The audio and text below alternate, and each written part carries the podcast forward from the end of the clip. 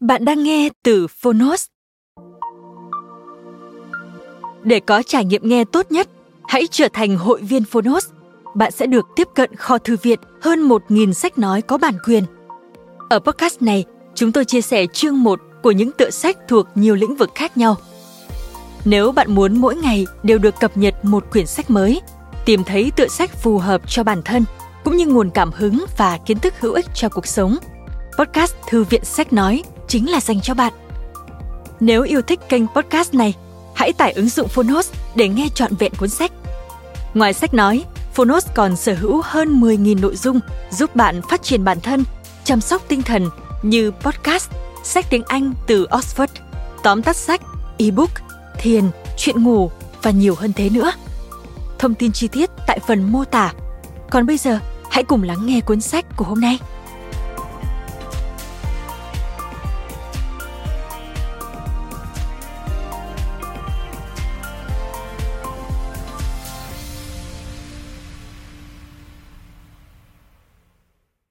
Bạn đang nghe từ Phonos. Làm người là như thế nào? Đối thoại hài hước với nhà tu hành và nhà khoa học thần kinh về các vấn đề nan giải của con người. Tác giả Ruby Wax Người dịch Hoàng Đức Long Độc quyền tại Phonos Phiên bản sách nói được chuyển thể từ sách in theo hợp tác bản quyền giữa Phonos với tác giả Ruby Wax thông qua Peters, Fraser và Dulov Ltd. Nhã Nam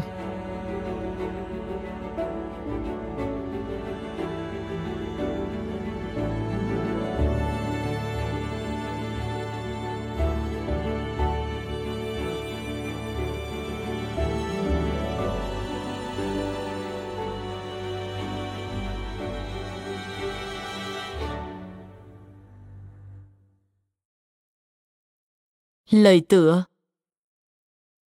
Sau khi viết cuốn sách trước, tôi đã tự nhủ không bao giờ có lần sau. Nó giống như việc sinh một đứa bé. Bạn vô cùng đau đớn khi sinh nó. Tất cả những gì bạn muốn làm là nghiến đứt cánh tay mình. Viết một cuốn sách cũng giống như vậy, ngoại trừ việc bạn phải thai ngén nó trong hơn một năm.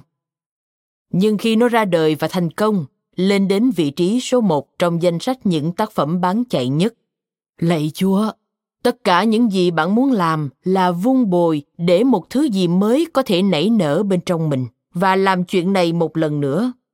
Và nói đây, đứa con tiếp theo của tôi. Ban đầu có ngôi lời. Nguyên văn, In the beginning was the word. Đây là một câu trong chương một sách Phúc âm John thuộc Kinh Tân Ước, tức phần cuối trong Kinh Thánh của cơ đốc giáo. Và rồi là cuốn sách của tôi, tôi sẽ bắt đầu ở nơi mà tất cả chúng ta đều bắt đầu. Trở lại cái đầm lầy ấy và bằng những tìm hiểu và phân tích tỉ mỉ, khám phá xem chính xác điều gì đã xảy ra để rồi khiến chúng ta thành chính chúng ta ngày nay. Tôi đã nói qua về điều này trong cuốn hướng dẫn quán hiện cho người mệt rã rời. A Mindfulness Guide for the Brazos. Nhưng giờ đây tôi sẽ tìm hiểu sâu hơn chúng ta có phải sản phẩm mà quá trình tiến hóa vẫn mơ ước chúng ta sẽ trở thành? Nếu không, thì chúng ta có thể đổ lỗi cho ai đây? Nói vậy không có nghĩa là chúng ta có thể làm gì đó để thay đổi tình hình. Nhưng nếu có sự sống trên những hành tinh khác, thì họ có thể học được điều gì đó từ chúng ta. Nói đến câu chuyện sinh tồn, thì nhân loại là một phép màu.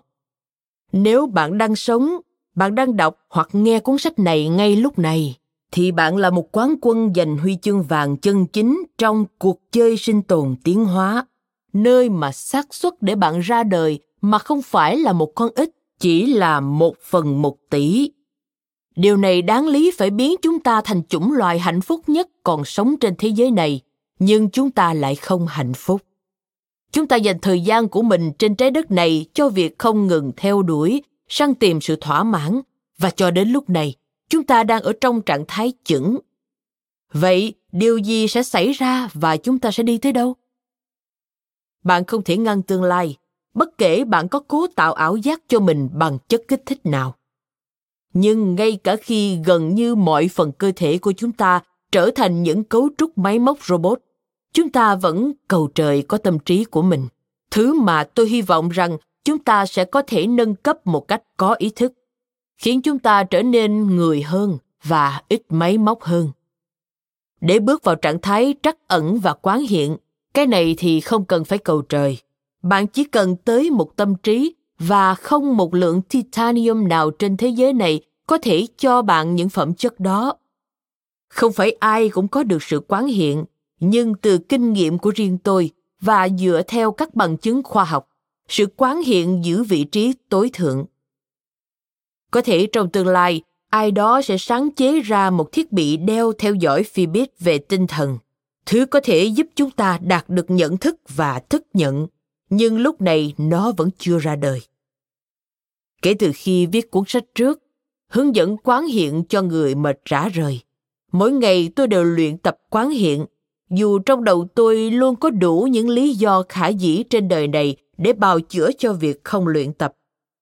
Nó là một cuộc vật lộn không ngừng, nhưng theo cách nào đó tôi đã cố gắng ép nó vào khuôn và kết quả là tôi hạnh phúc hơn bình tĩnh hơn.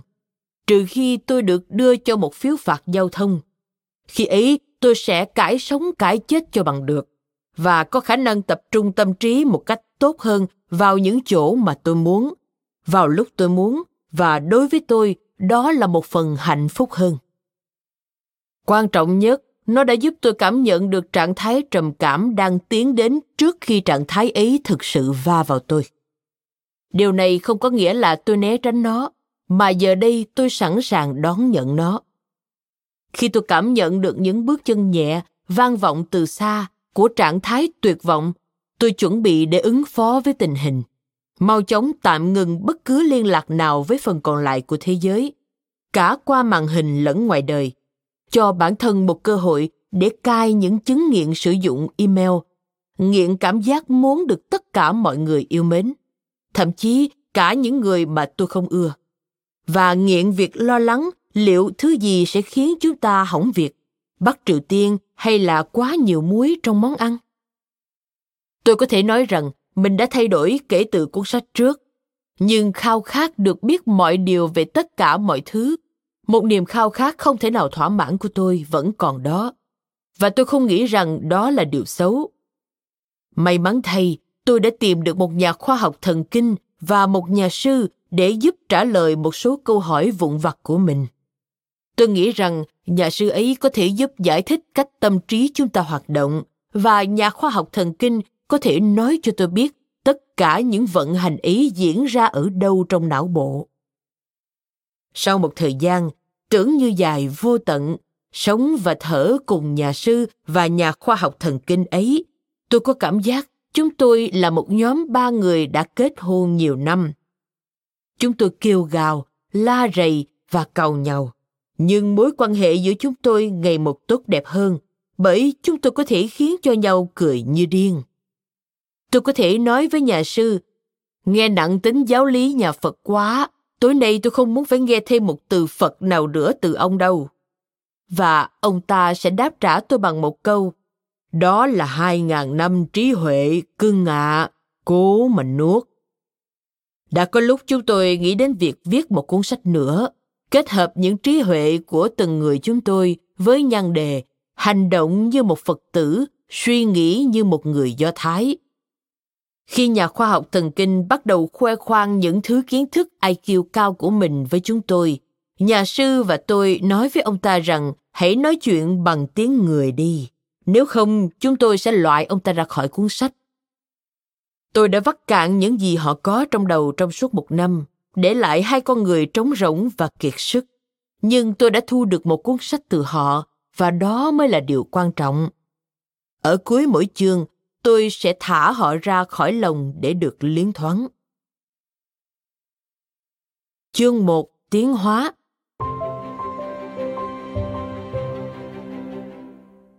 Như tôi đã nói ở trước, chính những lời thì thầm cổ xưa ấy là thứ gieo vào trong chúng ta một động lực thôi thúc ta trở thành nhân vật số một hoặc ít nhất cũng là bạn thân nhất của nhân vật số một. Những lời thì thầm ấy khiến chúng ta sống sót như một chủng loài, nhưng khiến chúng ta khổ sở với tư cách những cá nhân. Bởi chúng ta cảm thấy mình đang ở trong một cuộc đua nào đó mà không biết chạy đua để làm gì. Bằng cách chỉ cho bản thân thấy chúng ta đã tiến hóa như thế nào và tại sao. Bạn sẽ tiến tới nhận ra rằng bạn trở thành như thế này không phải do lỗi của bạn. Sự tiến hóa đã khiến bạn trở thành như vậy. Đúng là nhẹ cả người chương 2 suy nghĩ.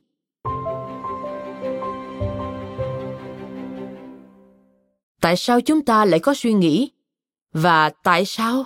Ôi, tại sao những suy nghĩ ấy lại khó chịu đến thế? Tôi hy vọng rằng trong chương này, bạn sẽ tiến tới hiểu rằng những suy nghĩ của bạn không phải là con người thực của bạn.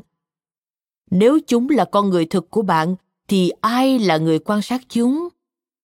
Một khi hiểu được điều này bạn sẽ có thể chọn ra xem mình sẽ dùng suy nghĩ nào và bỏ suy nghĩ nào và đó chính là con đường gạch vàng dẫn tới hạnh phúc nói thêm đây là một chi tiết hư cấu trong chuyện phù thủy xứ Oz, là hình ảnh ẩn dụ cho con đường dẫn tới hạnh phúc hoặc thành công. Chương 3. Cảm xúc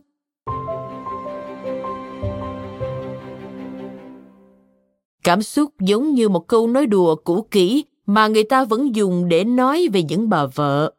Bạn không thể sống với họ, bạn cũng không thể sống mà không có họ. Lý do cho việc bạn có họ là để giúp bạn tìm lối đi trong cuộc đời mình. Cho chúng ta biết chúng ta thích gì, không thích gì và tại sao bạn chọn mua cuốn sách này thay vì bất cứ cuốn sách nào khác. Vô cùng cảm ơn bạn vì điều đó.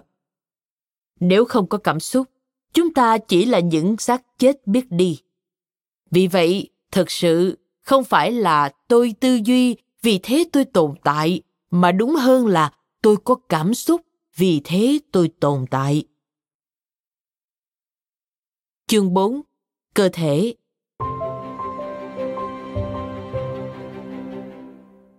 Nhiều người trong chúng ta không nghĩ rằng não bộ của mình có bất cứ mối liên hệ nào với cơ thể chúng hoàn toàn chẳng liên quan gì với nhau. Một số người trong chúng ta, như tôi chẳng hạn, cảm thấy cơ thể là một tấm da phiền phức, nằm phía dưới cổ mình, và tôi phải kéo lê đi khắp nơi như một cái đuôi váy cưới cũ kỹ. Thực sự là não bộ và cơ thể liên tục giao tiếp với nhau. Cái này ảnh hưởng lên cái kia. Nếu bạn có suy nghĩ hạnh phúc, cơ thể bạn sẽ hạnh phúc và ngược lại. Chương 5 Trắc ẩn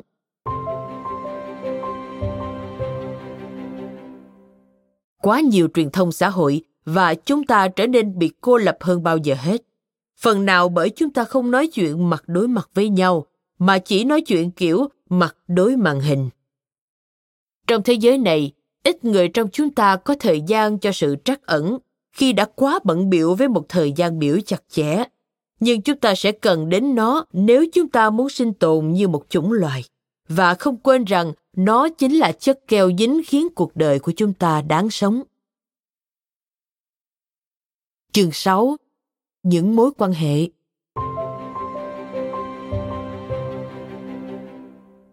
Liệu đã có ai thực sự hiểu được cho đúng về các mối quan hệ? Bên trong mỗi chúng ta đều có những xung động ngược nhau một cuộc giao tranh dồn dập giữa những khao khát, cấu xé chúng ta theo những hướng đối nghịch nhau. Một nam thần tình dục hay một nam thần đáng tin cậy? Đây vẫn luôn là thế lưỡng nan của nữ giới. Lựa chọn giữa một trai hư hay một trai ngoan. Hãy xem đồi gió hú hoặc cuốn theo chiều gió hoặc bất cứ tập nào của loạt phim friends. Nhiều người trong chúng ta lớn lên với ảo tưởng rằng một ngày nào đó hoàng tử của mình sẽ tới. Điều này giải thích tại sao nhiều người trong số bạn bè của tôi ngày nay vẫn khổ sở, bởi họ không bao giờ tìm được một hoàng tử cho mình. Chúng ta quá quen với việc nâng cấp các thứ, chẳng hạn như chiếc iphone của mình. Ngay khi chúng trở nên cũ kỹ, chúng ta không mảy may đắn đo, chúng ta vứt bỏ chúng. Nhiều người mà tôi biết giờ đây đã sang đến ai vợ bốn hoặc ai chồng tám châm ngôn ở đây là mới hơn là tốt hơn. Chương 7. Tình dục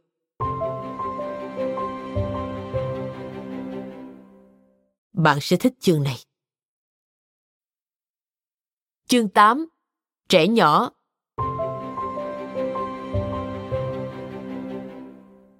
Bạn là người đẻo tạc nên tâm hồn của con bạn. Mọi cái nhìn, phản ứng và những lời cầu kỳ khó hiểu phát ra từ bạn sẽ ảnh hưởng lên con người mà chúng cuối cùng sẽ trở thành. Trước khi bạn hoảng loạn và phải dùng đến thuốc an thần, bạn vẫn có thể học cách thay đổi hành vi, suy nghĩ và cảm xúc của mình để cho các con bạn một cơ hội tốt hơn cơ hội để trở thành một con người vững vàng hơn cân bằng hơn và về cơ bản là tốt hơn không như người ta vẫn nghĩ bạn vẫn có thể dạy những trò mới cho một chú chó già. Chương 9 nghiện.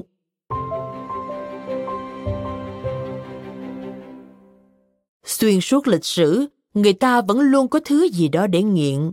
Nhưng đây vẫn là những chất kích thích mà bạn có thể nhai, hút và hít. Những thứ gây nghiện về thể chất. Giờ đây, chúng ta nghiện ăn, nghiện đánh bạc nghiện shopping, nghiện sex, nghiện điện thoại, vân vân. Thế giới đã trở thành một bữa tiệc buffet bất tận gồm nhiều thứ cám dỗ khác nhau. Ngày nay, chúng ta không chỉ nghiện những thứ về thể chất, chúng ta còn nghiện những suy nghĩ ám ảnh của mình. Vì thế, ý của tôi ở đây là nếu chúng ta thay đổi suy nghĩ, chúng ta có thể thay đổi những chứng nghiện của mình. Chương 10 tương lai.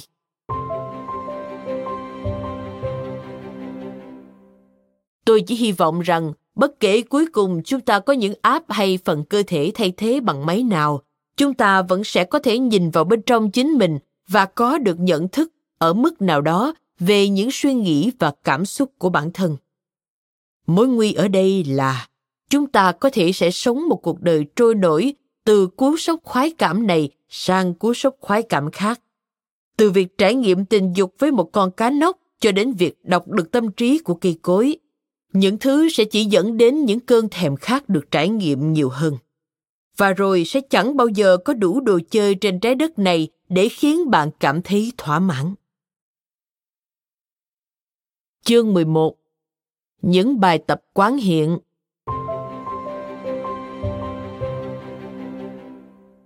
Nhà sư và tôi sẽ cung cấp những bài tập quán hiện đi kèm từng đề tài kể trên. Tất cả những bài thực hành này đều giống như những thanh tạ trong phòng tập thể hình. Nhưng với những thanh tạ này, bạn sẽ khiến tâm trí mình trở nên tập trung hơn, linh hoạt hơn, tỉnh thức hơn, ít bị sao nhãn hơn, ít nghiện ngập hơn, nhanh hơn, khỏe mạnh hơn và trên hết, giàu lòng trắc ẩn hơn. Chương 12 Tha thứ.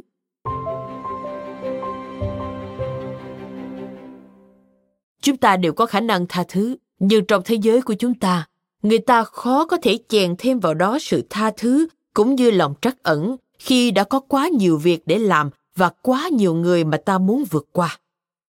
Chỉ khi chúng ta có thể tha thứ cho chính mình chúng ta mới có thể tha thứ cho những người khác. Cuối cùng thay vì luôn tìm kiếm ai đó để chịu trách nhiệm cho sự bất mãn của chúng ta ta sẽ có thể thỏa hiệp và tìm ra mối liên hệ, mối tương đồng giữa ta và những người không giống ta. Bằng cách xem họ như những người cũng giống ta mà thôi. Bây giờ tôi sẽ giới thiệu nhà sư và nhà khoa học thần kinh. Những người mà nếu không có họ, tôi hẳn sẽ không thể viết cuốn sách này. Nhà sư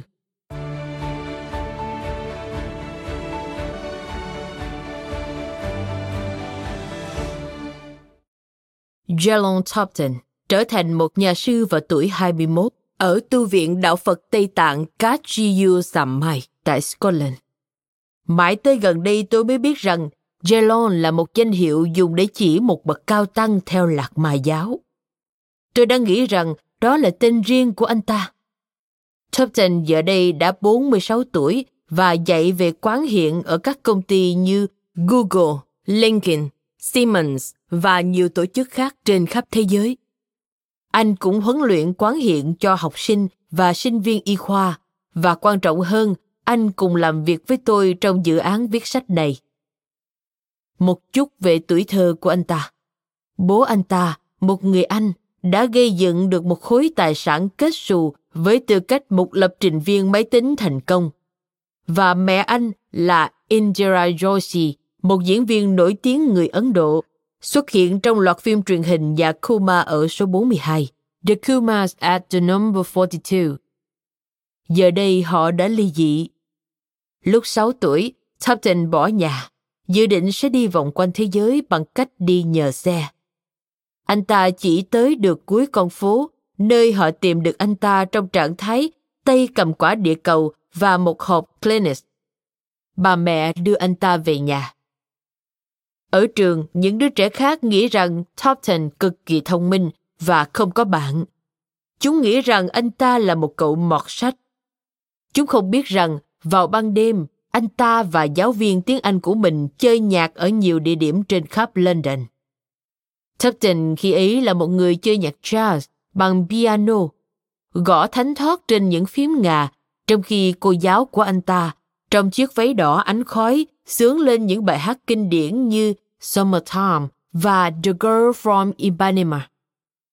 Tupton khi ấy 14 tuổi, nhưng giả vờ rằng mình 21 tuổi.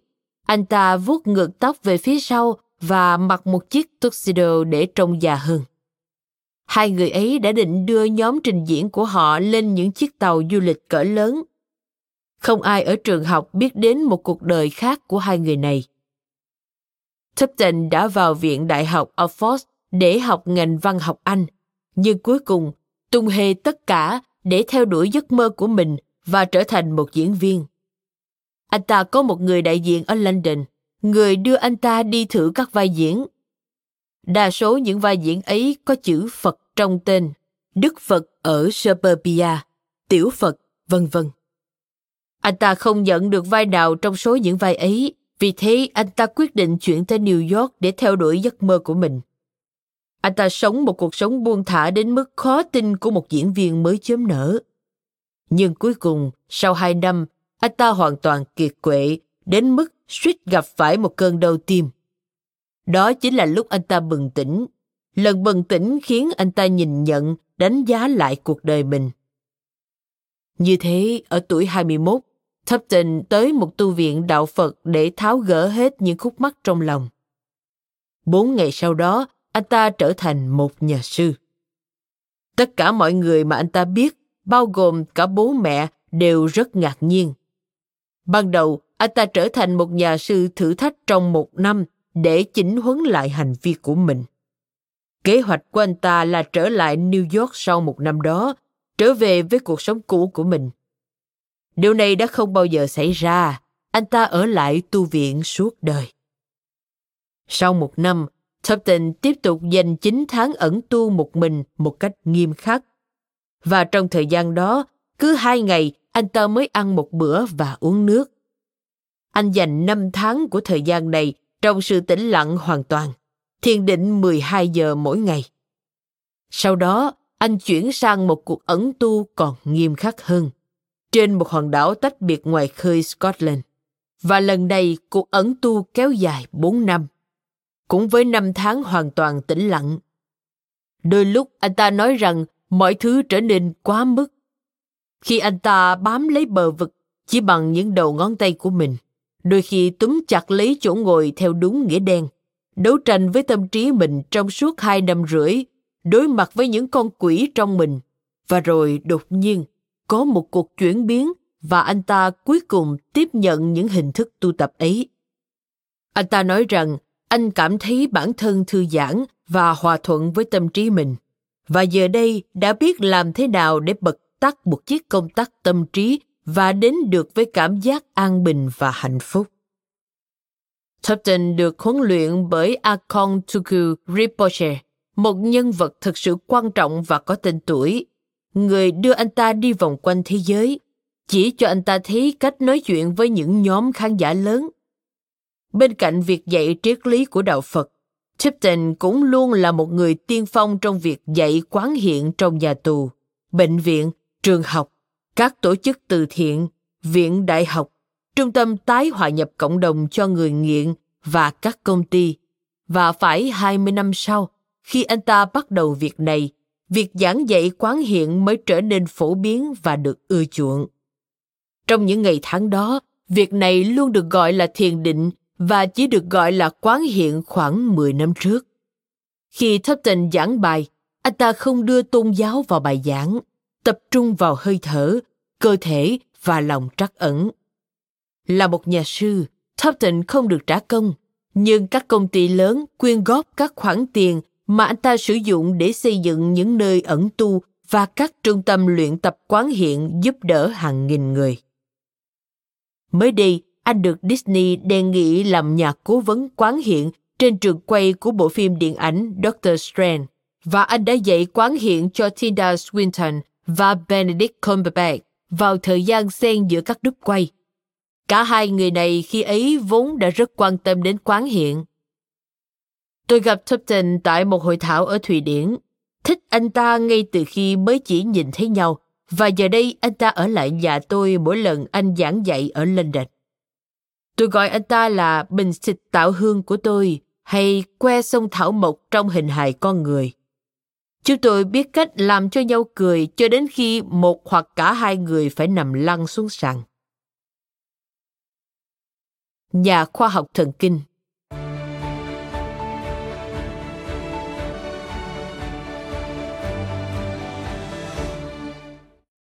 Asranpura là một nhà thần kinh học lâm sàng kiêm nhà khoa học thần kinh.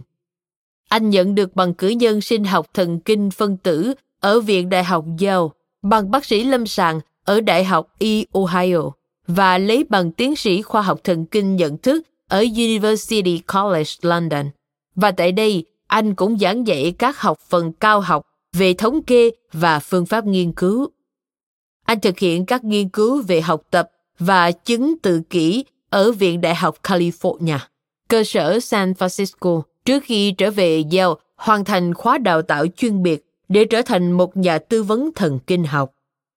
Với tư cách một bác sĩ, anh gặp các bệnh nhân mắc các chứng rối loạn hiếm gặp và thuộc vùng giao thoa giữa thần kinh học và khoa tâm thần. Và anh đã điều trị đủ thứ, từ ký sinh não bộ cho tới chứng liệt hysteria. Ash đã xuất bản các bài báo học thuật về nhiều đề tài, từ việc nuôi dưỡng các tế bào thần kinh của ốc sên trên kính và việc liệu cá có biết đếm hay không, cho tới việc ngăn ngừa bệnh truyền nhiễm ở Bangladesh và việc sử dụng thuốc cho bệnh Alzheimer. Tôi đã hỏi anh ta và anh ta trả lời rằng cá có thể đếm, nhưng chỉ đếm được đến số 8. Tôi không nghĩ rằng tôi cần phải nói lại một việc hiển nhiên. Anh ta rất thông minh và tôi cảm thấy sợ hãi khi gặp anh ta lần đầu. Giờ đây tôi đã hiểu anh ta và thấy rất rõ những khuyết điểm của anh ta. Nhiều đến nỗi không thể nói hết. Vì thế tôi không còn sợ anh ta nữa. Anh ta sinh ra ở Dayton, Ohio, nơi mà anh ta nói rằng đã từng là quê hương của anh em nhà Wright. Họ là những người đầu tiên thử nghiệm thành công chiếc máy bay bay được. Và giờ là quê hương của món đặc sản bữa sáng bánh pancake 24 giờ. Mẹ của anh ta, người sinh ra ở Mysore, Ấn Độ, được tuyển tới Hoa Kỳ để làm một công việc trong khoa nội và gây mê do tình trạng thiếu bác sĩ đủ trình độ ở miền nông thôn nước Mỹ. Bà gặp bố của Ash cũng là một bác sĩ gây mê tại một bệnh viện ở Ohio. Tôi đoán là họ quen nhau qua một người nào đó mà họ vừa làm cho bất tỉnh trước khi bắt đầu phẫu thuật. Ash nói rằng mẹ anh ta bao bọc con quá mức và khi anh ta còn nhỏ, bà thường tạt qua trường và nhà của bạn anh ta để kiểm tra con trai. Sau này, bà cố gắng ngăn anh ta hẹn hò và đặt hy vọng vào một cuộc hôn nhân được dàn xếp chuyện đó đã không xảy ra. Ash thừa hưởng trí thông minh của cả cha và mẹ. Ở trường, anh ta chưa bao giờ có điểm nào dưới điểm A. Anh nói điểm B là điểm F đối với người châu Á. Một bảng điểm toàn A là kỳ vọng cơ bản. Mặc dù mẹ anh ta có trình độ học vấn rất cao, bà vẫn tin vào các điềm báo và nói những câu kiểu như cây xương rồng luôn nở hoa trước khi chị con tới nhà. Hay, một con chim hót ba lần có nghĩa là bà ngoại đã khuất của con đang nhìn chúng ta. Ash mô tả những linh cảm về điềm báo của bà như sự giao thoa giữa tấm thiệp Hallmark và phép phù thủy. Anh mặc định rằng sự hòa trộn này của phép thần bí và y học là điều bình thường. Ngay từ khi còn rất nhỏ, Ash đã nhớ rằng tất cả những gì bố mẹ anh ta bàn luận là những kế hoạch của họ cho lúc qua đời. Khi anh ta lên 3 tuổi, họ bắt anh hứa rằng không bao giờ được gửi họ vào một viện dưỡng lão và không được thực hiện những biện pháp quá mức để cứu mạng sống của họ. Các biện pháp quá mức này có vẻ bao gồm cả việc uống những thứ ngoài nghệ và sữa ấm để chữa bệnh. Khi ấy, họ đã nhìn thấy quá nhiều người kết thúc cuộc đời mình ở bệnh viện trong sự khổ sở và cho rằng sẽ là sai nếu họ sống quá lâu và lãng phí tiền bạc của gia đình. Ash nói rằng những từ đầu tiên anh học được là rút máy thở. Bố anh qua đời đột ngột do một cơn đau tim. Vì thế, câu hỏi về việc có nên rút máy thở hay không đã không xuất hiện. Ông được hỏa táng và mẹ của Ash, người vẫn luôn sống thanh đạm, từ chối việc dùng đến một cái hũ và để tro cốt của chồng vào một cái hộp bằng bìa cắt tông. Vào một ngày ngẫu nhiên nào đó, bà đã quyết định đốt cái hộp và tro cốt trong một đống lửa ở một công viên tại Cleveland. Khi ấy, bà đằng nào cũng sắp nướng ít ngô cho bữa tối. Vì khi ấy sắp muộn, các chị em của bà đang đến để dùng bữa tối. Bà nghĩ rằng bà sẽ làm tất cả cùng một lúc. Bà đọc nhanh một lời cầu nguyện và nướng ngô ngay phía trên đống tro cốt đang cháy của bố Ash. Họ trở về nhà và chị của Ash làm sốt salsa từ hạt tiêu và ngô đã nướng. Khi dì của Ash biết được về món nướng hay cuộc mai táng ấy, bà rời khỏi ngôi nhà ấy trong sự thịnh nộ. Nhưng mẹ của Ash, có thể vì bà là một bác sĩ, cảm thấy rằng bà chỉ đơn giản đang rất thực tế. Giờ bà đã 80 tuổi, mới đây đã nhận bằng bác sĩ tâm thần và vẫn làm việc ở bệnh viện và mỗi tuần ngủ ở đó vài đêm. Ash kết hôn với Susan Anderkin, một tiểu thuyết gia thành công mà anh gặp ở London và có một con trai mang tên Kieran, người có thể sẽ trở thành một thiên tài. Chương 1 Tiến hóa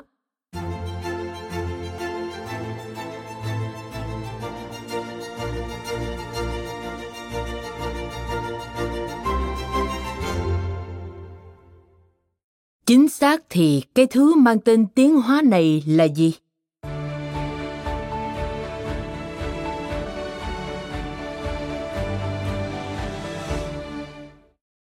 Hãy để tôi làm rõ một vài điều về tiến hóa. Tôi được dạy ở trường rằng khi chúng ta tiến hóa với tư cách một chủng loài, điều đó nghĩa là chúng ta luôn cải thiện. Mỗi thế hệ sẽ phát triển những đặc tính tiến bộ hơn. Tôi đã phát hiện ra rằng đây là một quan niệm sai lầm phổ biến. Tiến hóa không có nghĩa là chủng loài trở nên tốt hơn. Nó chỉ có nghĩa là chúng ta thích nghi tốt hơn với môi trường, đôi khi với một cái giá rất đắt. Nói đến vấn đề sinh tồn, cái gì có hiệu quả với chúng ta cũng có thể sẽ phản lại chúng ta.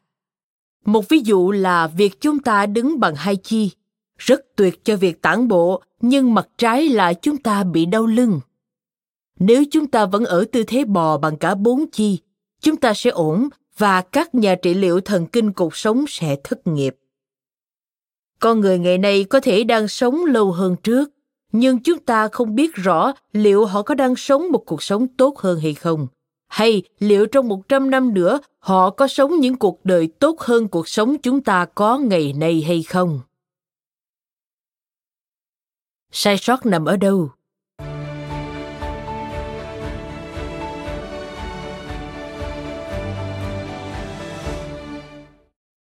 Tiến hóa đã làm rất tốt việc giúp chúng ta thích nghi với những thay đổi về thời tiết và né tránh những con khủng long. Tiến hóa đạt điểm tuyệt đối trong việc giúp chúng ta sinh tồn, nhưng nó không đạt được điểm cao đến như thế trong việc giúp chúng ta luận ra những gì mà ta phải làm ở đây. Trên trái đất này, chính cảm giác bồn chồn, cảm giác thôi thúc này rằng chúng ta phải tìm kiếm một ý nghĩa nào đó khiến chúng ta đặc biệt là những người theo chủ nghĩa hiện sinh, rất rất không hạnh phúc. Những con khỉ đầu chó vẫn đang đi loanh quanh, tận hưởng cuộc sống của chúng, trong khi chúng ta bứt những sợi tóc ít ỏi mà mình có so với khỉ đầu chó, cố gắng khám phá ra tại sao chúng ta vẫn chưa cảm thấy đủ thỏa mãn. Chúng ta nằm ở đỉnh của chuỗi thức ăn, vì Chúa, còn có gì khiến chúng ta cảm thấy không thỏa mãn? Đến những con chậu chấu còn không kém tự tôn thế này, tôi đoán vậy. Chúng ta có thể ứng phó với hiểm nguy, nhưng trước sự đố kỵ hoặc so sánh, chúng ta bất lực. Bạn không thể đánh đập những cảm xúc ấy như bạn có thể làm với một con thú săn mồi. Chúng không phải là một thực thể vật lý và bạn hẳn sẽ chỉ đánh đập chính mình cho đến chết. Khi chúng ta mắc kẹt trong sự đố kỵ, nó lớn lên và trở thành sự phẫn nộ. Thứ sau đó có thể lớn thành bệnh tật, các chứng nghiện và cuối cùng những rối loạn tâm thần, đặc biệt là đối với trẻ em. Đó là một phép màu hoàn toàn do sự tiến hóa tạo ra. xác suất chúng ta, nhờ một phép màu nào đó, vượt qua tất cả để đến được thời điểm này mà vẫn giữ được bộ răng toàn vẹn là bao nhiêu? Theo tất cả những gì chúng ta đã biết, không một hành tinh nào khác thành công trong việc này. Những hành tinh ấy vẫn còn chưa tạo ra được, dù chỉ một tế bào của một thứ gì đó đáng để quan tâm. Trong khi chúng ta đã bán được 12.000 tỷ chiếc hamburger của McDonald's. Nhà thiên văn học Fred Hoyle đã viết, việc tưởng tượng rằng một con người xuất hiện một cách ngẫu nhiên trong vũ trụ cũng giống như việc tưởng tượng một cơn cuồng phong thổi qua một bãi phế liệu và tạo ra một chiếc Boeing 747. Chúng ta khiến bản thân khổ sở vì những thứ nằm ngoài tầm kiểm soát của chúng ta. Đối với tôi, thông tin này là một sự khai sáng. Thực tế rằng tôi không phải là lỗi của chính mình, mà chỉ đơn thuần là một nhân tố trong chuỗi di sản ADN. Hết sức có ích trong việc giúp tôi ngừng chỉ trích chính mình. Động lực đầy tính gây nghiện của tôi là động lực gặt hái thành tựu, bất kể đó là việc khiến ai đó ở một bữa tiệc thích tôi, người mà tôi rất có thể sẽ không bao giờ gặp lại và hoặc thậm chí còn chẳng thích. Cho đến việc nói rằng tất nhiên là tôi có thể viết một cuốn sách trong ba tháng và cuối cùng bị cầm tù do sức ép ấy. Giờ đây, Tôi biết rằng động lực này không phải là thứ gì đó tôi cố tình làm để tra tấn bản thân. nó không chỉ là tình trạng của tôi, nó là tình trạng của nhân loại. Nó là một thứ gì đó được truyền từ những tổ tiên của chúng ta từ thời kỳ đồ đá cũ, vì mục đích sinh tồn, để khiến chúng ta luôn nỗ lực giành lấy phần thưởng. Hurra! Tôi không cần phải được bất cứ bác sĩ tâm lý, linh mục hay giáo sĩ do thái nào cứu chữa hay xá tội lịch sử nhân loại mới là thủ phạm. Mối liên hệ của chúng ta.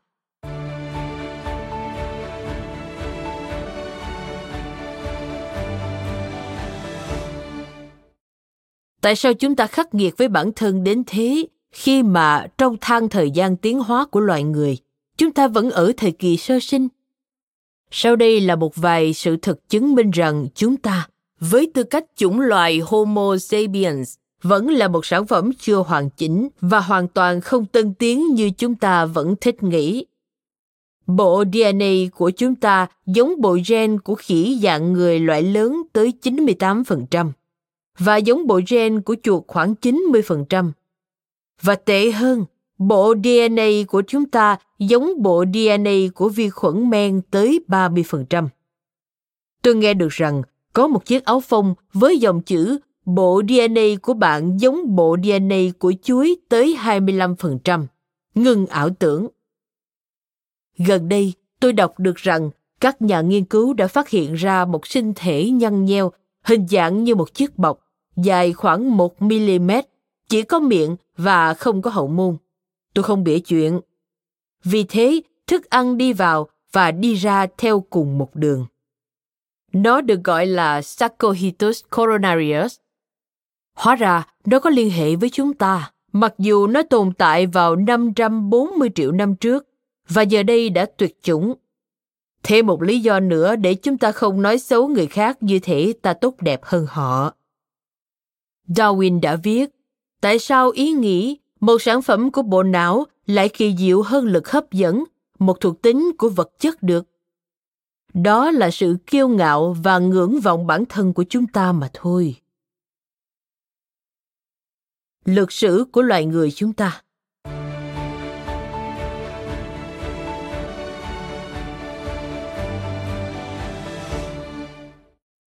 Chúng ta khởi đầu là một mẫu chất nguyên sinh đơn bào bám vào một hòn đá. Một khởi đầu thảm hại.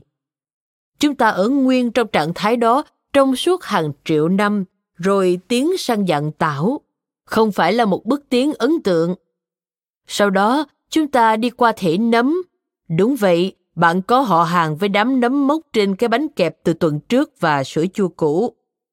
Tiếp đó, chúng ta trở thành những sinh vật ký sinh – và tiếp theo trở thành sứa, thành giun, thành cá không hàm, thành cá mập, tức giai đoạn phố Wall, giai đoạn của đầu tư, chuẩn bị cho những bước tiến quan trọng tiếp theo.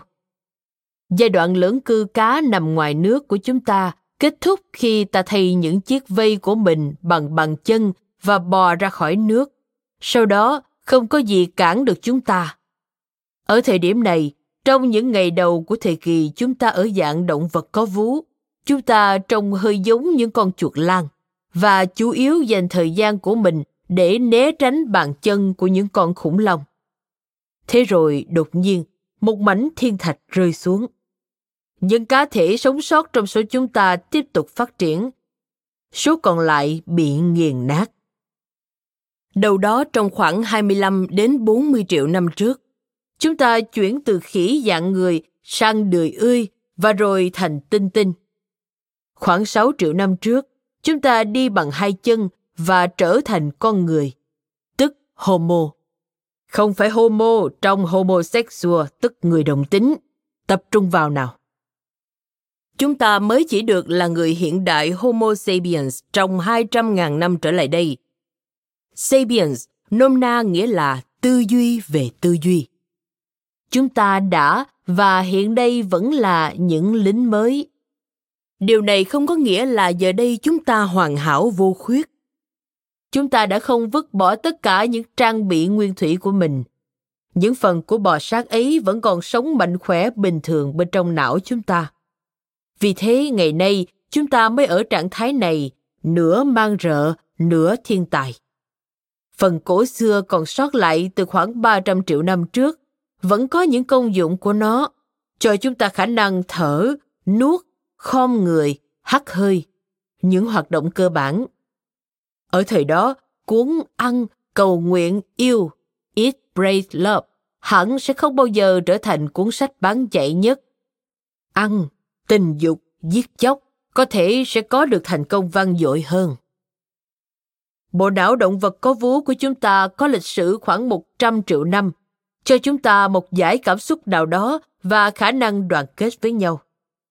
Vào khoảng 200.000 đến 500.000 năm trước, một vùng trong não chúng ta được biết đến với cái tên vỏ não mới, neocortex, đột ngột phát triển mạnh, cho chúng ta khả năng lên kế hoạch, điều tiết bản thân, kiểm soát những xung động của mình và nhận thức được chính mình. Với phần hiện đại hơn này trong não bộ, chúng ta học cách nói sử dụng biểu tượng giải quyết vấn đề và tưởng tượng tương lai mặt trái là chúng ta bắt đầu lo lắng và trầm ngâm về những kịch bản. Nếu thì sao? Chưa kể đến vấn đề tối thượng của tất cả những nỗi lo, việc biết rằng chúng ta đều sẽ chết. Một nỗi lo ngày càng lớn. Để rồi khiến chúng ta trở thành một chủng loài dễ bị kích động và hoảng sợ. Những đánh đổi.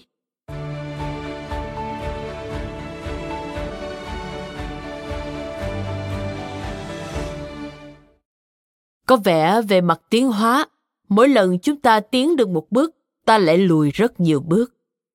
Những đánh đổi tiến hóa này không chỉ xảy ra với nhân loại mà với mọi sinh vật. Một con vật mà tôi cho rằng nhận được một trong những phần tệ nhất của bản giao kèo ấy là hươu cao cổ. Nó không bao giờ tiến hóa để có móng vuốt, răng sắt hay một cái mai cứng, và lại cần đến một đặc điểm nào đó để tránh bị loài khác làm cho tuyệt diệt và thế là chiếc cổ dài xuất hiện. Giờ đây, hươu cao cổ ăn lá trên phần đỉnh của những cái cây và không một con vật nào khác có thể làm thế. Cái giá mà nó phải trả là nếu nó bị ngã lăn ra thì nó sẽ không bao giờ có thể đứng dậy được, cũng không thể giữ một ly vang Chardonnay. Đã có vô số những đánh đổi. Ví dụ, hàng triệu năm trước, khi những cánh rừng nhiệt đới biến mất do những biến động của vỏ trái đất. Thung lũng tách giãn lớn Great Rift Valley ở Đông Phi đã được tạo ra và những con khỉ dạng người đã rơi vào cảnh không có một cái cây nào xung quanh. Không có rừng, chúng không cần phải đu từ cành này sang cành khác và thế là bùm, sinh vật đi bằng hai chân ấy ra đời. Tôi đoán ai đó đã nghĩ rằng hai chân tốt hơn bốn chân. Giờ đây, khi chúng ta đã có đôi tay rảnh rỗi, chúng ta có thể làm ra các công cụ và quan trọng hơn, đồ trang sức, trong khi vẫn có thể sải bước trên những khoảng cách dài. Chúng ta đã cần phải đi và đi nhanh bởi nhiệt độ khắc nghiệt trên trái đất khi đó đã buộc chúng ta phải đi khắp nơi trên hành tinh này mà không làm bỏng đôi bàn chân của mình. Một vấn đề khốn nạn nữa của việc đứng thẳng là phụ nữ giờ đây gặp khó khăn trong việc sinh nở. Ôi thật à, tôi vẫn chưa thấy thế. Khi đi bằng cả bốn chi, việc sinh con dễ dàng hơn. Nhưng khi đứng bằng hai chi, xương chậu trở nên quá nhỏ. Vì thế, việc rặn đứa bé ra trở nên còn đau đớn hơn cả việc đưa một quả bóng bãi biển lọt qua. Một lần nữa, tôi đang xá tội cho chính mình sau những lựa chọn cá nhân tồi tệ. Khi giờ đây, tôi đã biết rằng bộ não của mình đang đưa ra những quyết định mà tôi không nhận thức được. Và một số quyết định trong số đó hoàn toàn không có lợi. Vấn đề phần này là các vùng khác nhau của bộ não không hoàn toàn nhất trí với nhau. Thời kỳ tốt đẹp. Khi tất cả chúng ta ở trên cùng một con thuyền.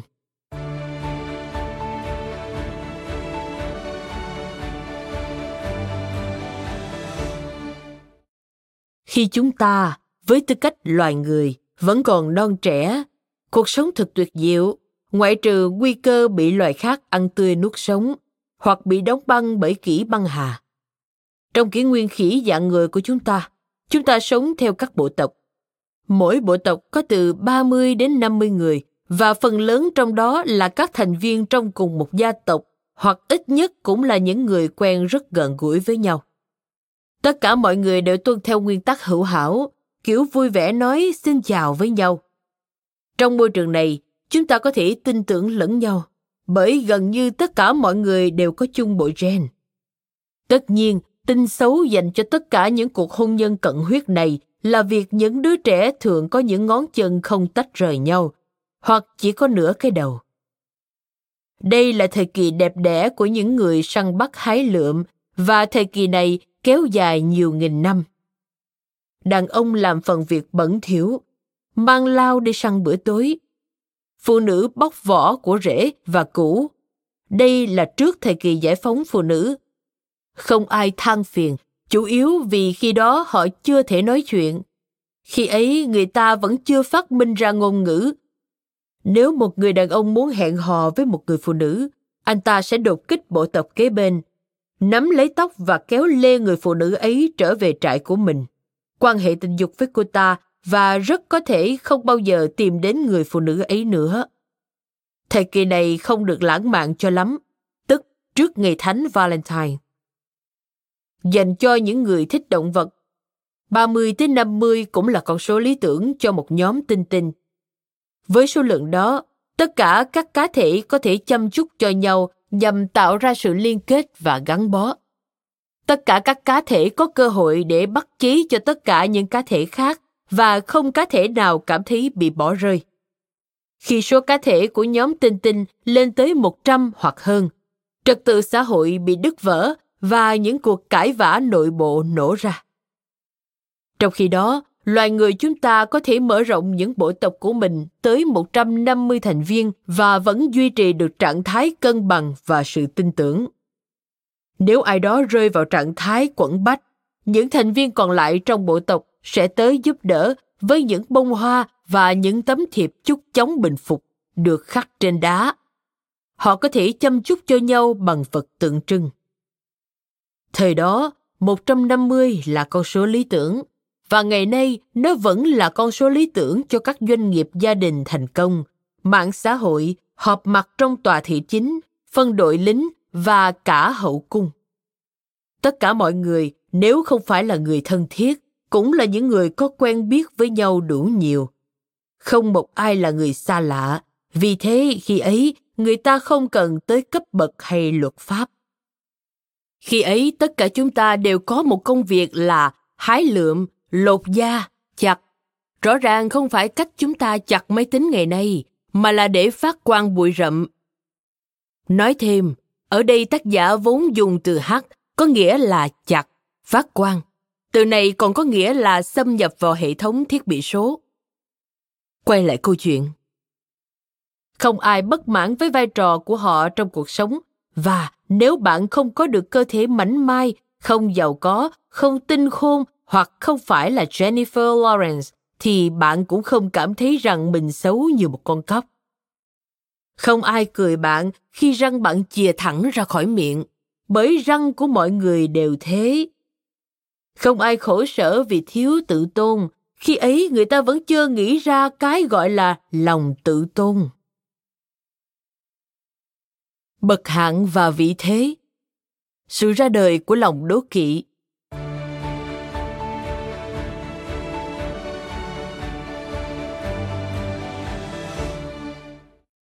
Một ngày, để ganh đua về lượng thức ăn, lãnh thổ và số bạn tình, chúng ta bắt đầu so bản thân với anh chàng bên cạnh. Chúng ta đột nhiên nhận thức được ai là người yếu ớt nhất và ai là người được ưa thích nhất. Điều này phát triển thành cảm giác hổ thẹn, thiếu tự tôn và tự chỉ trích bên trong những người cảm thấy họ nằm ở phần dưới của cây cột totem đo vị thế. Kể từ thời điểm này, ý tưởng rằng chúng ta đều bình đẳng đã hoàn toàn bị vứt bỏ. Giờ đây, để sinh tồn trong cộng đồng, mọi người cảm thấy bản thân phải chịu áp lực mang thứ gì đó đặc biệt đến cho bộ tộc, một thứ khiến họ nổi bật. Các nhà nhân loại học đã tìm thấy những bằng chứng vật chất chứng minh điều này khi họ đào được những chiếc xương của những người phụ nữ sống hàng nghìn năm trước họ đã tìm thấy những nơi chôn cất riêng những phụ nữ được làm đẹp bằng trang sức. Những người không được đeo trang sức đều bị quăng xuống cùng nhau trong một ngôi mộ chung. Các bằng chứng khác cho thấy người đàn ông càng khỏe mạnh và tinh khôn, khả năng anh ta được đứng đầu khi xếp hàng nhận lương thực và được nhận đồ ăn nhiều nhất sẽ càng cao. Điều này cũng đúng với những người phụ nữ có hông rộng nhất và phù hợp với việc sinh con. Không như ngày nay, khi bạn phải trông giống một cái que với một bên lông mày. Vì thế, việc phân bậc hạng đã bắt đầu do nhu cầu được nổi bật trong đám đông. Tôi gần như chắc chắn rằng đó là lý do vì sao nghề diễn viên hài đã xuất hiện, biến đổi và vẫn tồn tại vào ngày nay. Nếu bạn không có cơ thể cường tráng hoặc cây hông phù hợp với việc sinh con, bạn có thể sẽ bị vứt đi làm món khai vị cho những con thú săn mồi. Vì thế, một số người có thần kinh không ổn định trong bộ tộc bắt đầu làm ra những khuôn mặt hài hước ngớ ngẩn hoặc giả vờ trượt chân trên vỏ chuối và mọi người cười. Cách này hẳn đã có tác dụng bởi kể từ đó, những người cố tình làm ra bộ mặt kiệt quặc hoặc những trò vụng về thường được cho một miếng của chiếc bánh buffalo pie. Ngày nay, nếu bạn không có bất cứ thứ gì đặc biệt để đem lên bàn họp mặt xã hội, thì hẳn bạn sẽ không sống sót. Thời ấy cũng như bây giờ, vị thế xã hội đồng nghĩa với sinh tồn. Đàn ông alpha, phụ nữ trẻ đến độ chín, những người có IQ cao và một vài diễn viên hài vẫn nằm trong danh sách A về mặt sinh tồn.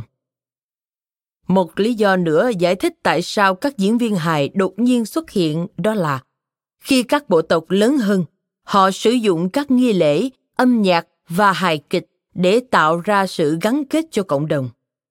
Hóa ra, âm nhạc và những nụ cười cũng kích hoạt chính những loại endorphin mà hoạt động chăm chút diện mạo cho nhau kích hoạt được. Thậm chí, ở khỉ dạng người loại lớn, việc cùng nhau cười được thay thế cho việc chăm chút diện mạo cho nhau, và chúng có cả đống vỏ chuối để làm những trò vui đặc trưng. Khi thứ gì đó khiến bạn buồn cười, những cú thở gấp của bạn tống hết không khí ra khỏi phổi, khiến bạn kiệt quệ và thở hổn hển. Sức ép lên cơ ngực của bạn kích hoạt các endorphin, những thứ tạo cảm giác rất dễ lan sang các cá thể khác. Nếu một con khỉ đâm vào một cái cây và ngã ngửa ra, tất cả những con khác thấy việc đó buồn cười, và điều này khiến chúng có cảm giác sảng khoái. Nông nghiệp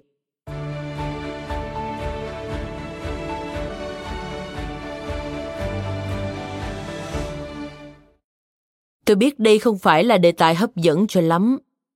Điều này đánh dấu sự kết thúc của thời kỳ tốt đẹp và khởi đầu của văn minh. Và khi ấy còn một cái giá đánh đổi lớn nữa.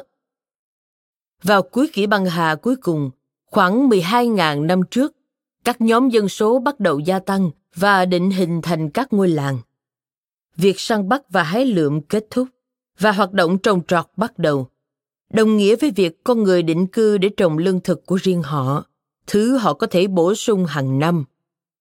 Mọi người quay rào quanh mảnh đất của họ để ngăn những kẻ xâm phạm và tuyên bố rằng đó là tài sản của họ. Sự ra đời của các khái niệm tôi và của tôi. Họ xây dựng những ngôi nhà để trú ẩn an toàn, để tách biệt bản thân khỏi những kẻ chỉ chuyên đi nhặt nhạnh, và kể từ đó họ trở thành những sinh vật xem mình là trung tâm của vạn vật.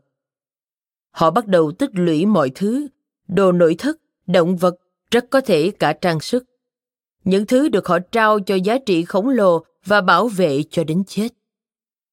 Việc cướp bóc khi ấy là một vấn nạn và diễn ra trong suốt 5.000 năm sau đó. Cuối cùng, một nhóm ưu tú xuất hiện. Họ là những người tích lũy được nhiều hơn tất cả những người khác bởi họ là những kẻ bắt nạt to xác hơn. Cướp lấy lương thực dôi dư của những người nông dân và tệ hơn thế, đánh thuế những người nông dân ấy trên lượng lương thực dôi dư này. Vào lúc này, 90% dân số là những người nông dân lao động trên những mảnh đất và 10% còn lại sống bằng cách sử dụng những người nông dân kia như nguồn cung cấp lương thực.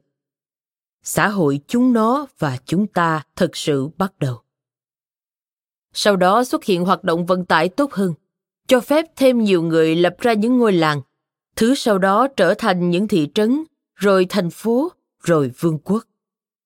Vấn đề là trong hàng triệu năm trước đó, con người đã tiến hóa theo những bộ tộc nhỏ và sự gia tăng đột ngột về tốc độ phát triển của những đế chế này trong cách mạng nông nghiệp không cho người ta đủ thời gian để hiệp đồng theo số lượng lớn để cùng nhau tiến hóa.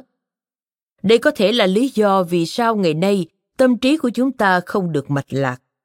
Chúng ta không có đủ thời gian để điều chỉnh nhằm thích nghi với những tiến bộ có tốc độ ánh sáng của nhân loại. Một số người nghĩ rằng cách mạng nông nghiệp đưa nhân loại vào con đường tới sự tiến bộ, trong khi những người khác lập luận rằng nó là con đường tới sự diệt vong.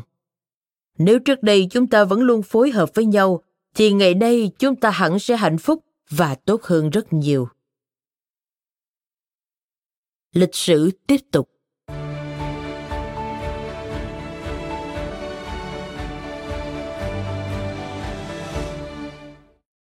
Sau thời kỳ này, mỗi kỷ nguyên trong lịch sử đều phải đối phó với sự bùng nổ dân số và tình trạng cưỡng hiếp và cướp bóc đi kèm.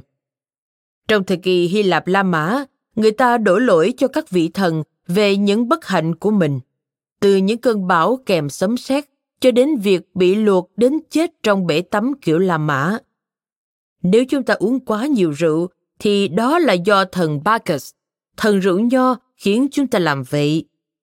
Nếu bạn đột nhiên phải lòng Mitterrand, thì đó là bởi Venus đã gửi một trong những cậu con trai Cupid trần truồng của bà tới để bắn một mũi tên vào bạn. Vì thế, đó không phải là lỗi của bạn. Chồng tôi, Ed cũng không bao giờ nghĩ rằng những hành động của anh là lỗi của anh. Anh liên tục va đầu vào trần nhà thấp và phàn nàn rằng những chiếc ô tô cứ cố tình lao vào anh. Và rồi đổ lỗi cho những cái trần nhà và những tài xế khác, những người anh cho rằng không biết lái xe. Anh không tin rằng những việc này là lỗi của anh, rằng anh đã quên cúi người xuống và từ chối tin rằng mình không biết lái xe. Jesus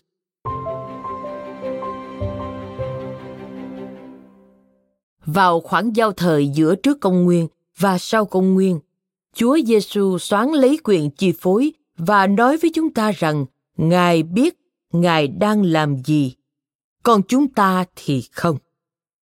Chúng ta đều là cặn bã của thế gian và những kẻ mang tội lỗi từ khi chào đời. Nhưng nếu chúng ta thừa nhận sự cặn bã của mình, chúng ta có thể được vào thiên đường và Ngài sẽ xá tội cho chúng ta. Người Do Thái cũng cảm thấy họ đã làm điều gì đó sai trái, nhưng thường tin rằng đó là lỗi của người khác. Họ có những ngày nghỉ lễ mà trong thời gian đó họ ăn mừng việc họ đã bị đối xử tệ như thế nào. Họ có lễ vượt qua bởi họ từng phải rời khỏi Ai Cập mà không hề được báo trước. Họ bị trục xuất nhanh đến nỗi bánh mì của họ còn chẳng kịp có thời gian để nở. Nhưng theo tôi biết, bánh matzo còn ngon hơn bánh mì, vậy thì có vấn đề gì đâu. Trong lễ vượt qua, họ tin rằng ai đó đã cướp đoạt của họ.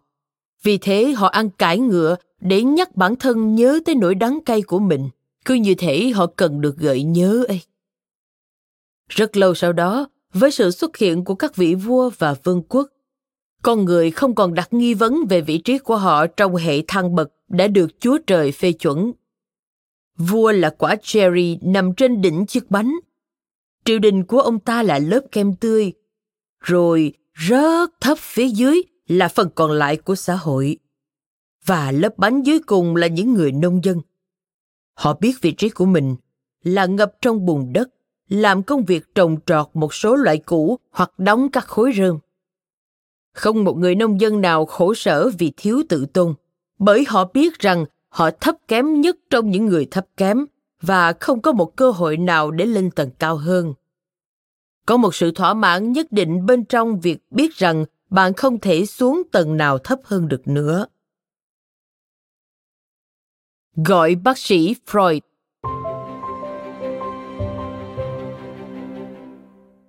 Thế rồi Freud xuất hiện và nói rằng mọi thứ là lỗi của chúng ta và chúng ta nên trả tiền cho những người như ông ta để khám phá được cái tôi, tức những khuynh hướng của con người hoang dã của chúng ta ông là người đầu tiên nói rằng các vấn đề của chúng ta xuất phát từ phần vô thức sâu bên trong thứ mà đến ngày nay chưa ai có thể tìm thấy nhưng chúng ta được biết rằng nó ở đó nó giống như một lỗ đen kakuda của tâm hồn chúng ta. Nói thêm, lỗ đen kakuda Black Hole of kakuda là một hầm ngục ở kakuda dùng để giam giữ tù nhân người Anh vào khoảng những năm giữa thế kỷ 18. Hầm ngục này chỉ được sử dụng để giam giữ người trong 3 ngày, nhưng 123 trong số 146 người bị giam giữ ở đây đã chết do ngạt thở hoặc kiệt sức vì nóng. Có lẽ tác giả dùng hình ảnh so sánh này để chỉ một nơi rất sâu nhưng chứa đầy những sự thật không mấy dễ chịu về bản chất của con người. Quay lại câu chuyện. Chúng ta có thể kiểm soát và tìm thấy sự an bình, nhưng chỉ khi chúng ta trả rất nhiều tiền và nằm trên một chiếc sofa trong nhiều năm trời, trong một dòng chảy liên tục của ý thức, trong khi ai đó phía sau chúng ta ghi chép. Vấn đề là chúng ta phát hiện ra rằng mọi thứ đúng là lỗi của chúng ta. Không phải lỗi của thần Jesus, không phải lỗi của Chúa Giêsu, không phải của bất cứ ai khác ngoài chúng ta. Người Do Thái đã đúng, chúng ta đều có tội.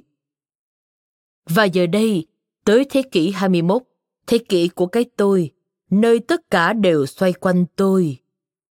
Ờ thì không chỉ xoay quanh cái tôi của tôi, mà còn xoay quanh cái tôi của các bạn nữa.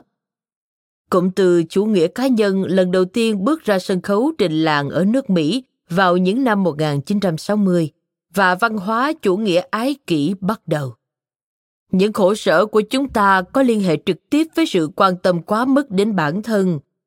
Cái cảm giác không bao giờ có đủ và việc luôn đòi hỏi cái chúng ta muốn ngay khi chúng ta muốn nó, tức là ngay bây giờ.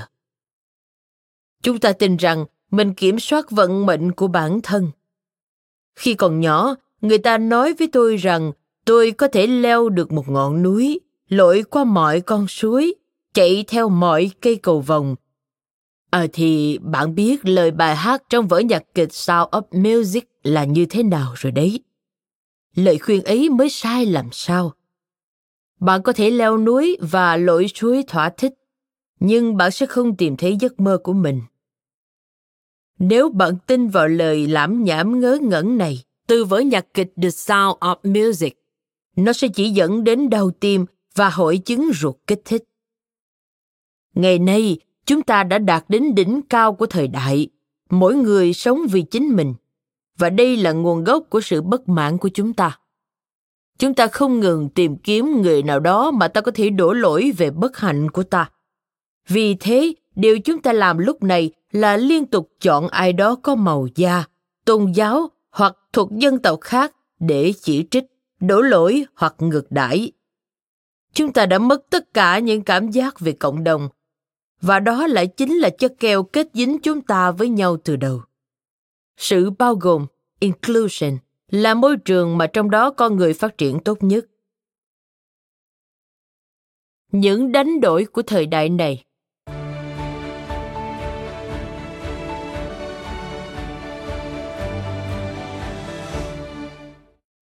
Tôi không muốn là một người phá vỡ niềm vui của mọi người trước thành công của nhân loại.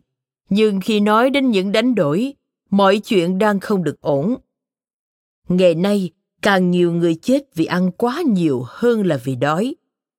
Năm 2010, tình trạng kém dinh dưỡng và nạn đói giết chết khoảng một triệu người. Nhưng bệnh béo phì giết chết 3 triệu. Số người chết vì chế độ dinh dưỡng của họ có quá nhiều muối sẽ lớn hơn số người chết trong bất cứ cuộc xung đột nào trong thời đại này. Số người tự tử còn lớn hơn tổng số người bị chết do quân lính, bị quân khủng bố và tội phạm giết chết. Chúng ta giờ đây là mối đe dọa lớn nhất của chính mình. Chúng ta vẫn chưa nhận thức được thực tế rằng cơn thèm khát các thứ của chúng ta sẽ chẳng bao giờ chấm dứt. Bởi vì bất kể chúng ta có kiếm được bao nhiêu, chúng ta sẽ luôn đánh mất hoặc những thứ ấy sẽ han rỉ và phân hủy cũng giống như chính chúng ta vào một ngày nào đó. Chúng ta quên rằng tất cả chúng ta đều rồi sẽ phân hủy một cách tự nhiên. Việc muốn có nhiều hơn khiến chúng ta phát bệnh. Việc muốn thứ gì đó khác với việc theo đuổi một mục tiêu. Nó chính là cảm giác bức rứt, lo lắng về những thứ vụn vặt, rằng chúng ta chưa có được cái mà chúng ta theo đuổi. Mục tiêu là những thứ có động lực sinh học ngày xưa, không ai chạy qua những địa hình rộng lớn hoặc leo những ngọn núi chỉ để cho vui. Họ chạy và leo để tìm thức ăn. Còn chúng ta ngày nay thì sao? Các vận động viên ba môn phối hợp ư? Thôi nghe cái suy nghĩ ấy đi cho tôi nhờ. Hãy giải thích cho tôi xem mục đích của họ trong thế giới hiện đại này là gì, khi tất cả những gì họ làm là ngồi trước một cái bàn làm việc để kiếm sống. Tôi biết chạy bộ một chút là việc lành mạnh, nhưng luyện tập để tham gia Ironman ư? Làm ơn tha cho tôi đi. Tin tôi đi, bạn sẽ không bao giờ phải bơi qua sông Nin, chạy qua rặng Rockies và đạp xe dọc theo sông Amazon. Tất cả những thứ này nằm trong hạng mục muốn vì nó chẳng phục vụ mục đích nào ngoại trừ việc có được những bó cơ ngực lớn hơn và bất kể thế nào thì việc đó cũng chẳng hề ảnh hưởng đến sự sinh tồn của chúng ta. Trong quá khứ, chúng ta sống vì những khoảng thời gian rảnh rỗi và thời gian nghỉ. Giờ đây, chúng ta sống để hoàn thành mọi việc nhanh hơn và hiệu quả hơn. Một vài thập kỷ trước, chúng ta thơ thẩn bên chiếc máy fax hoặc máy trả lời tin nhắn và trả lời những tin nhắn ấy vào lúc ta muốn, theo cách ta muốn.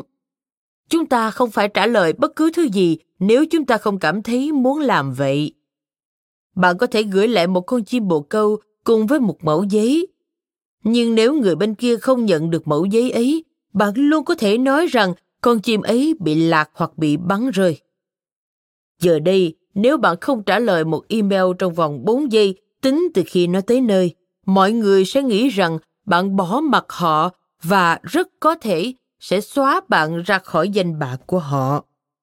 Điều này giật mạnh sợi xích sợ hãi nguyên thủy của chúng ta.